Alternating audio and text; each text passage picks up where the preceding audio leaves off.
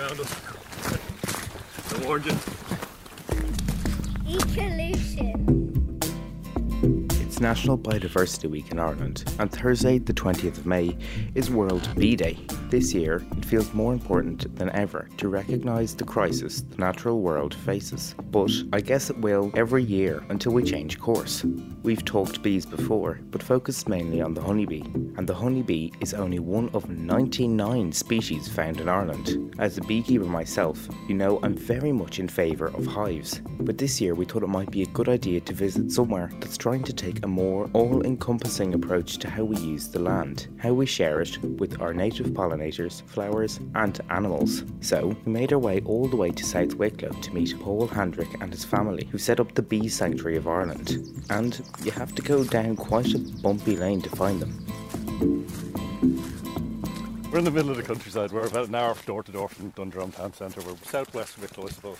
We lived up in North Wicklow and we decided we'd go and live in France.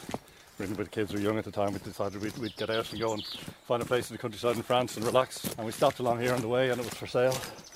And uh, we just, we couldn't, we couldn't resist it. We can't. We tried to resist it for about a year. We didn't. We kind of said, "Will we buy it? Will we not?" I don't come from a farming background. My wife does, and um, eventually we just had to. It was there was so much biodiversity on it. It's just full of wildlife, and we just we just couldn't resist. We kind of wanted to save it because we were afraid if if someone else bought it, it'd go back into intensive farming, and we we didn't want that for. So we jumped in, and it's been a I suppose a nearly ten year journey now. The Bee Sanctuary is a family affair. Hi, my name is Joey. I'm 12 years old. When I come out the door, I can see flowers, trees, hills, bees, loads. My name's Ellie May and I'm 15 years old. The Bee Sanctuary of Ireland is 55 acres of habitat left to nature. Why we became a bee sanctuary was we had some small amount of crops in the ground. We took the first holiday we'd had in years as a family and came back a week later and the deer and the wildlife had been in and taken, eat, eaten everything we had in the ground. So I was sitting in a field surrounded by clover and bees all over it about four years ago. And just we knew the, we we knew the bees were in trouble, and I just got a click like why why are they in trouble if we've got so many bees around in this field? So we we looked at it and we said just had this bad idea. Will, will we just instead of trying to farm the place and and go down that route and try and keep nature, will we just completely embrace it? It's different. I like it. I like being around the nature. And my friends all live in the town, so they're quite close to everything, but it's not as nice, I don't think. Hi, I'm Claire Louise from the Bee Sanctuary of Ireland. Well, I'm come from a farming background, so I've always been into nature and into land and out in the country, basically rural areas. I've never lived in a town. I wouldn't want to, to be honest. It's just a really nice vibe down here, we think. Birds singing constantly, and it's just wild. We just, I just love that. Personally, I prefer to be in the middle of nowhere and sitting in a field than in a town surrounded by people. We do a lot of growing and stuff. I love growing vegetables, growing flowers. Obviously, they're for the bees. The flowers, you know, I grow them from seed, organic seed. It's basically about the bees, I suppose, our stock now. My name's Meadow and I'm seven. At the bottom of the field up there, there's the old tree that I really like. And someone else was walking up above it, in the tree kind of, and it says, can I go down there? Keep going, keep going, keep going. Yeah. The nettles appear, and suddenly, within a week, they're up like a foot or more. It's kind of everything changes really quickly this time of year. Like all this was short a few weeks ago, and that'll grow up now. It'll be you don't won't even go in there in the summer really. Nettles Nettles are are good. the larval plant for peacock and small tortoiseshell butterflies. So you'll see all their little caterpillars on them now in a few weeks' time, which are really important. The nettles are really important. What does it make? Dragonfly. Oh, dra- oh, there, look. Is that? See it? This is my favourite tree. It's a willow tree. It's all but they have new leaves. I like to just there and climb it the walk and on it. I love trees because they get really old but they keep growing, keep getting bigger. And when they fall over and the time they keep growing.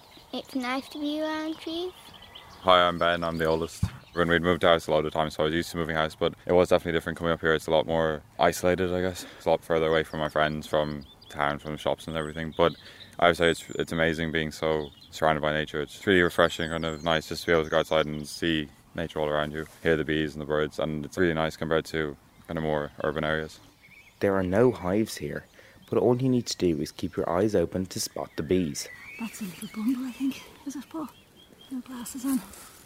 The worker. Looks like a tiny one here. That's a little worker. So cool. The, the bumblebees basically, the queen has the nest and they send out the workers. And the first workers can be really, really tiny because they need less food. And then the next lot of workers that come out can be bigger.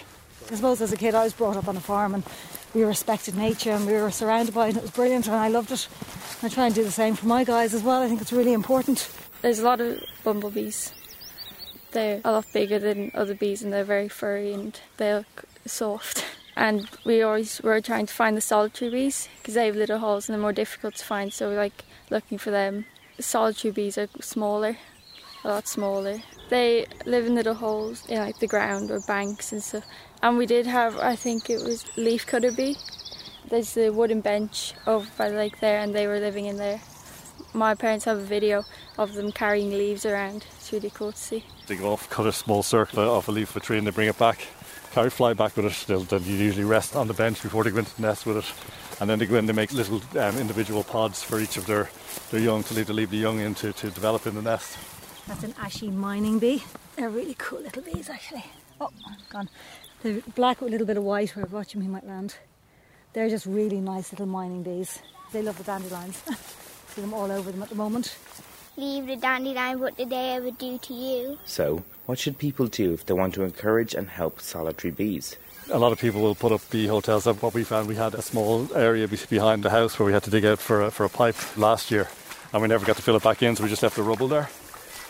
And this year we noticed that it's just completely full of mining bees, little holes. So they basically they just burrow in and create a nest. And they're, they're a solitary bee, so they, they don't hang out together, I suppose. They're, they're very individual.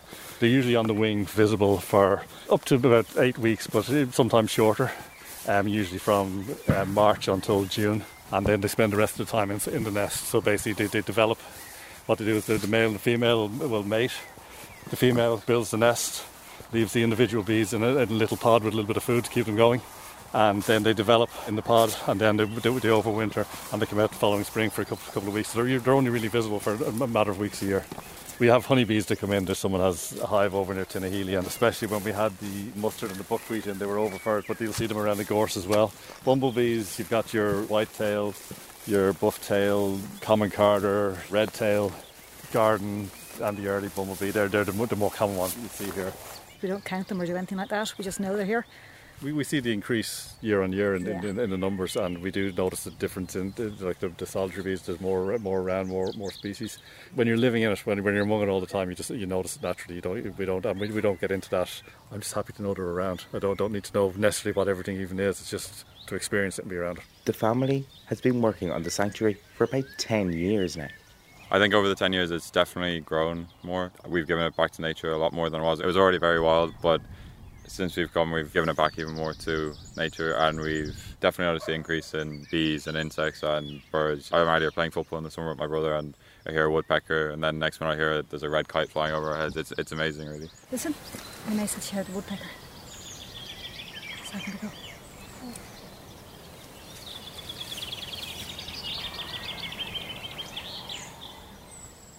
They returned to Ireland, oh gosh, maybe 20 years ago, I think, 15, 20 years ago. The great spotted woodpecker.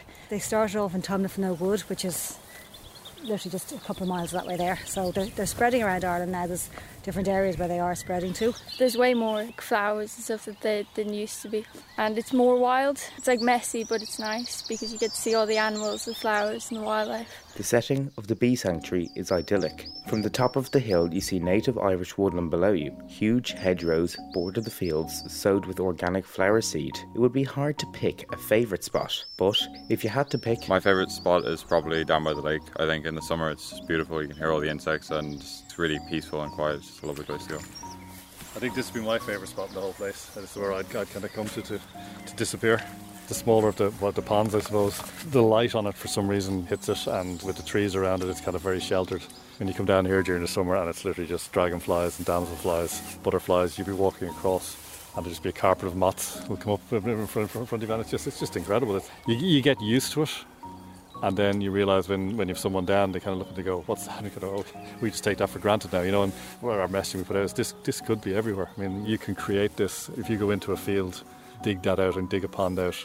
10 years from now, this is what you'll have. You know, the trees mightn't be as, as, as, big as the trees we're here at, but this can be replicated all over the place. There's 12 acres here of wetland habitat. There's always dragonflies down around here when it rains. And we go out on the boat and we sit in the middle of it it's really nice. There was loads of frogs spawn on the ponds. It was mad. There was like millions of tadpoles. They get their back legs and they turn into tiny little frogs. There's always like thousands of them hopping around. And then later on we find the big frogs under rocks in the plants and everything around the ponds. They just hide around the wetland around the different ponds. When I was like six in a previous house, there was like a kind of wild area at the bottom. Not as big as this, but I found a frog and we named it Hilarious just seemed like the best name for a frog. When we moved here, we put it in a bucket and brought it up and let it free here. Somewhere in the middle of this lake is potentially a frog called Hilarious. Wetlands, whether a tiny pond you build in your garden or a larger lake you dig on your farm, offer a massive opportunity for life to flourish. We've lizards, common newts, the red squirrel came back, which is brilliant. We've had the grey squirrel since we were up here, but the red squirrel in the last year has come back as well. There's two ran across the garden there recently. I was looking out the window and two of them ran across the garden. So it's just brilliant. You know, things do come back. Sometimes I'll, I'll go out to the, the clothesline to hang out washing, say I'll be back in 10 minutes and I'll, I'll start following a butterfly or something I've seen flying and I'll come back in like, like Winnie the Pooh. Three hours later, bruised and battered after walking through brambles. There's a responsibility to kind of say, listen, we can have this all over, we can do this and we can, we need to find a model that works. Sometimes like baby foxes around. I like the rabbits. Last summer there was two rabbits that kept every time I go on a walk I'd see them up around the middle field and the farm one. It was really nice. They always run around us and play. And we made me were out and we were looking for an insect and we found this centipede and we named it Apple. And then after two or three days we let it go again. In the spring we always find loads of caterpillars, don't we?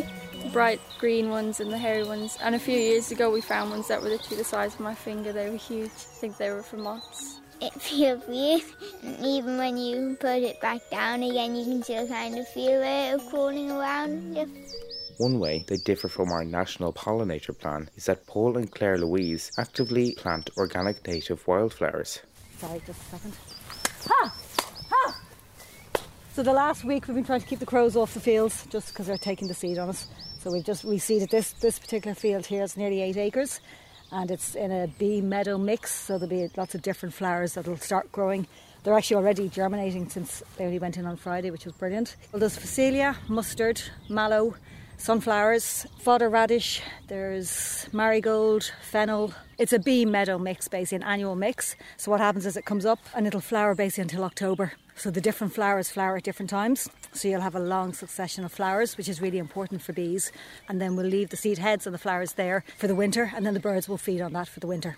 So we've seen a real increase of birds since we've actually started doing this for the last number of years. So we've basically got bird food as well. So most people ask, oh, when are you going to harvest? What are you going to do with the seed? But we say we just leave it for the bees and then for the birds, which is just brilliant, you know. I think the most important thing with forage is it's there when the bees need it from February right through till October. So it, you can have one flower that only flowers for a certain period, but it's important that we have flowers that the succession that goes all through. So that there's just food available to all, all the time. Personally, I love the thistle. I love seeing mm. them, especially later in the season. You see the bees just literally sitting on the thistle; they sleep on it. That's amazing. And like I say, thistle seen as a noxious weed, but it's it's so it's so good. We don't all have a farm, but say I'm a kid who wants to help. Where should I start? Get your parents to buy a packet of organic flower seed. You go out into the garden, you pull back this grass to expose a little bit of soil, and you put the seeds in. Keep an eye on the birds; they don't eat them on you. And you water them and you look after them, and next thing you'll have flowers and you'll have bees and insects on them that summer. It's as simple as that. If you have a plant pot, you put a bit of soil in it or get some peat free compost and do a plant pot with some seed. It's so easy. Sunflowers are brilliant. Our guys always love growing sunflowers, really, really easy, and the bees just absolutely love sunflowers. And it's so easy, just like that.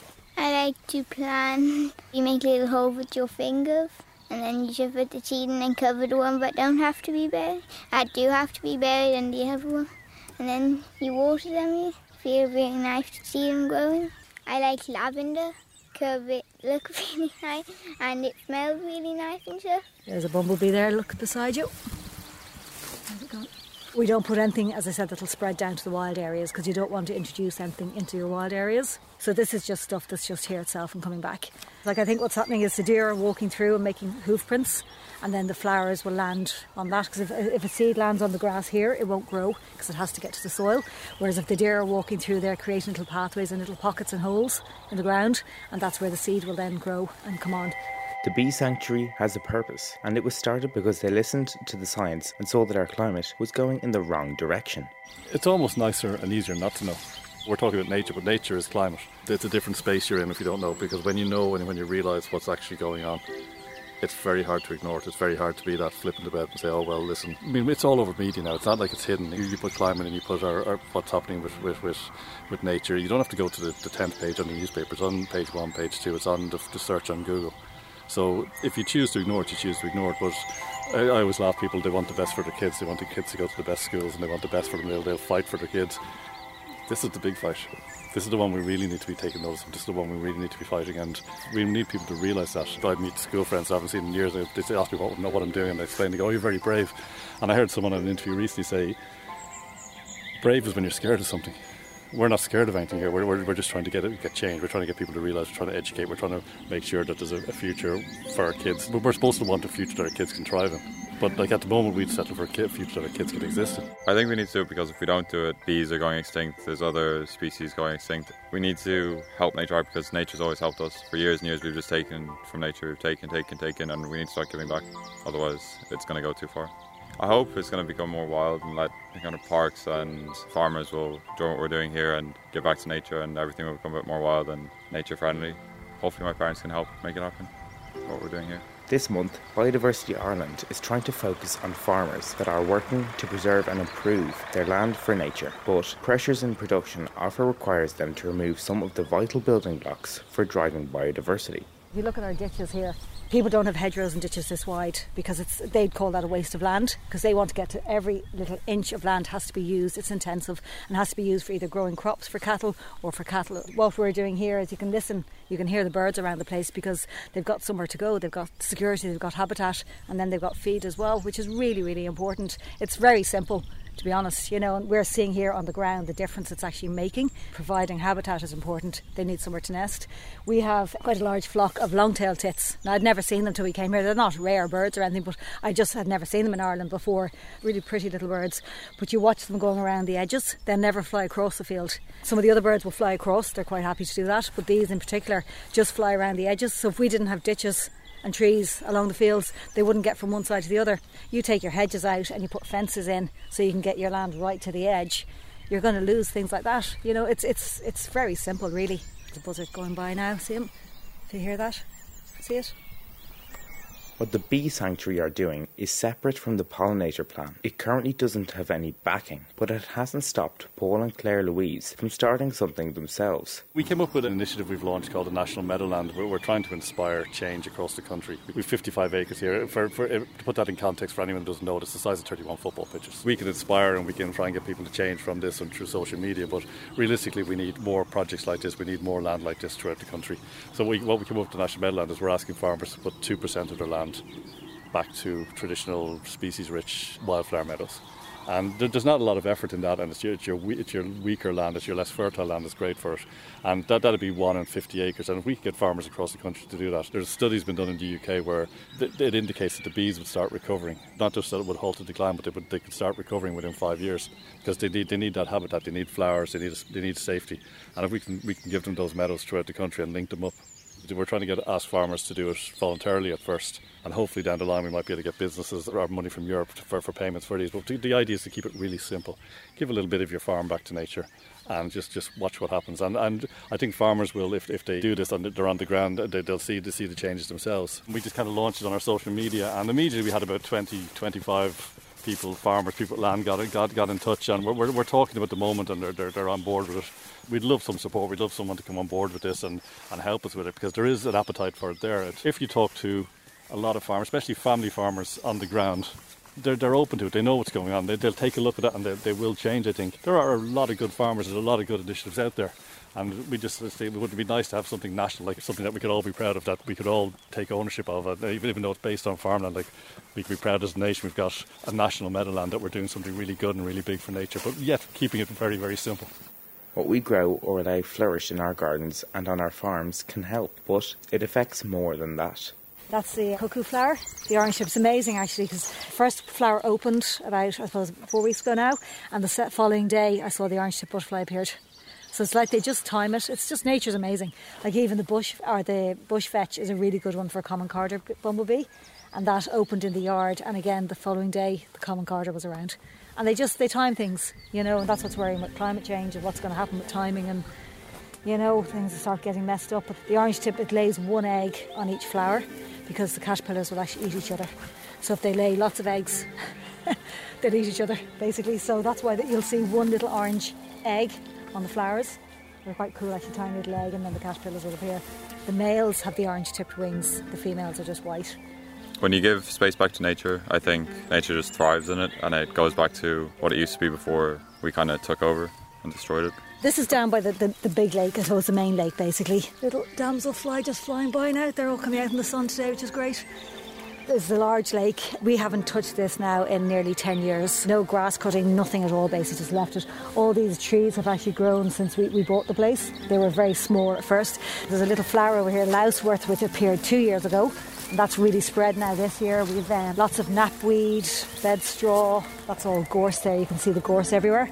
Would you hear about the, the fires that have been going on in Killarney and Donegal? That's basically clearing off gorse, which a lot of people give out about, but it, it does have a place and you'll have things nesting underneath it, you'll have insects on it, you know, which is great. And it smells lovely and looks nice as well. We love it. We have a lot of deer which eat everything basically. So we're finding that trees will actually appear in the middle of the gorse and grow up through the gorse in places. So that actually protects the trees as well from the deer because they can't get to, to, certain trees. We'd have kingfishers down here sometimes, dippers, we've got moorhens nesting. Sparrowhawks have nested the last two years. Every year we've had herons. Red kites now come by quite often. Buzzards are daily visitors usually. We've kestrels, barn owl. We've heard the long-eared owls. We haven't seen them, but we've heard them. Foxes. We've had otters down here as well. We stood back and we were thrilled to see them, and then they ate all the fish. and then the otters left. So the fish were gone, the otters left. But then they came back about two years later. And then we expect the fish have kind of recovered now, so I'd expect to see the otters possibly this year or next year again. They'll, they come when the fish are there. You don't get to see that really, you know, which is just really, really cool actually. We've tree creepers, willow warblers, woodpeckers, we discovered a load of holes in the trees up there, which was really cool. When the woodpeckers are drumming, last year we had two around, and this year we have two again. So maybe that they might nest, which would be great. It's pheasant you'd hear there in the background with lots of pheasants.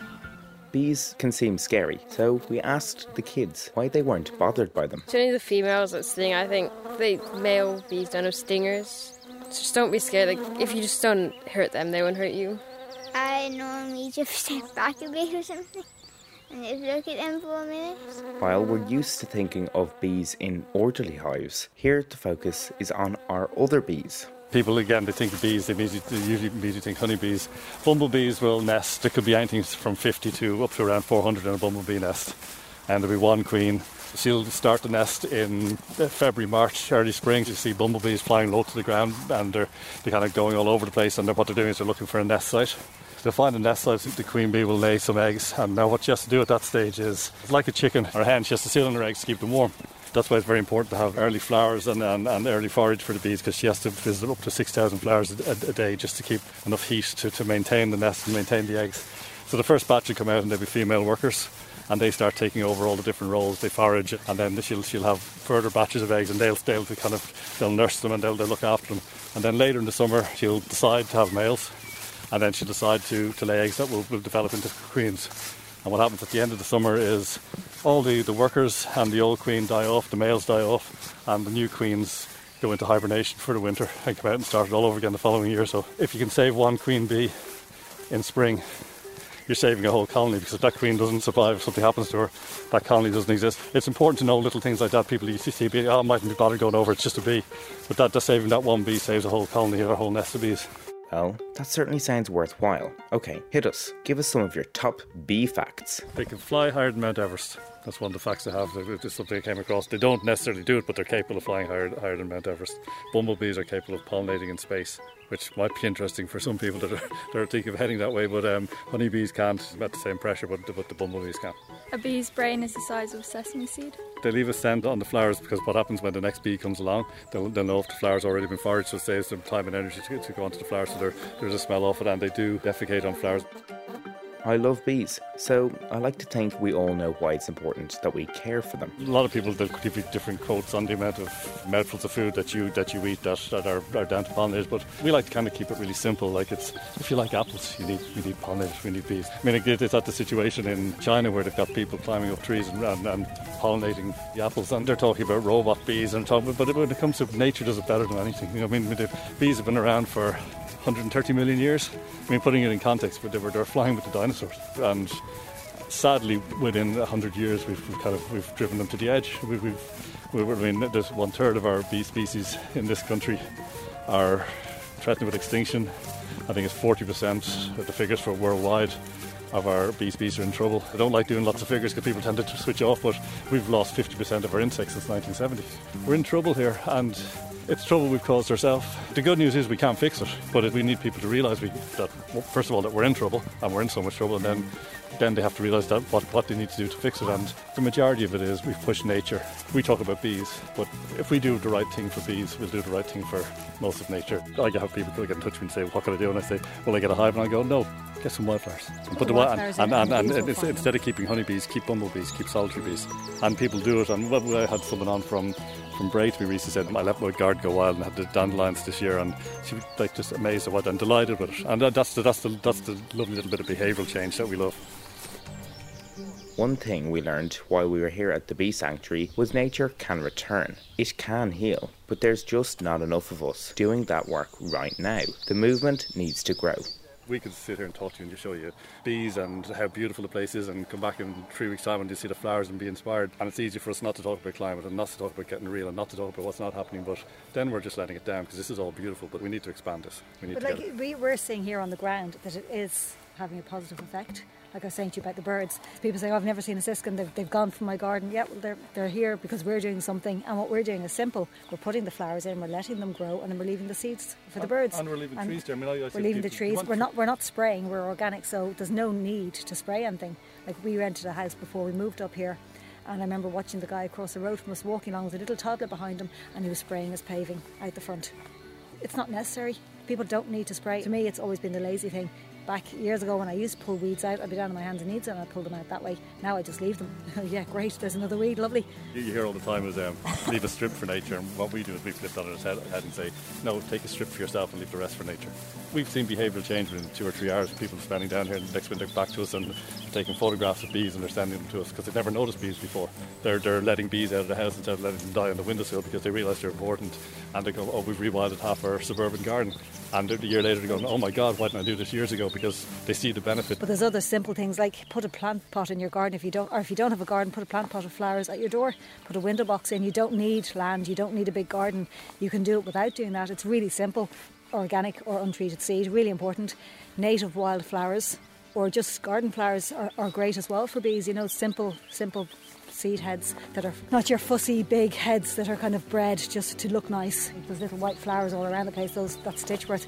There's always loads of insects on them. People would walk by and wouldn't even see them. They're lovely.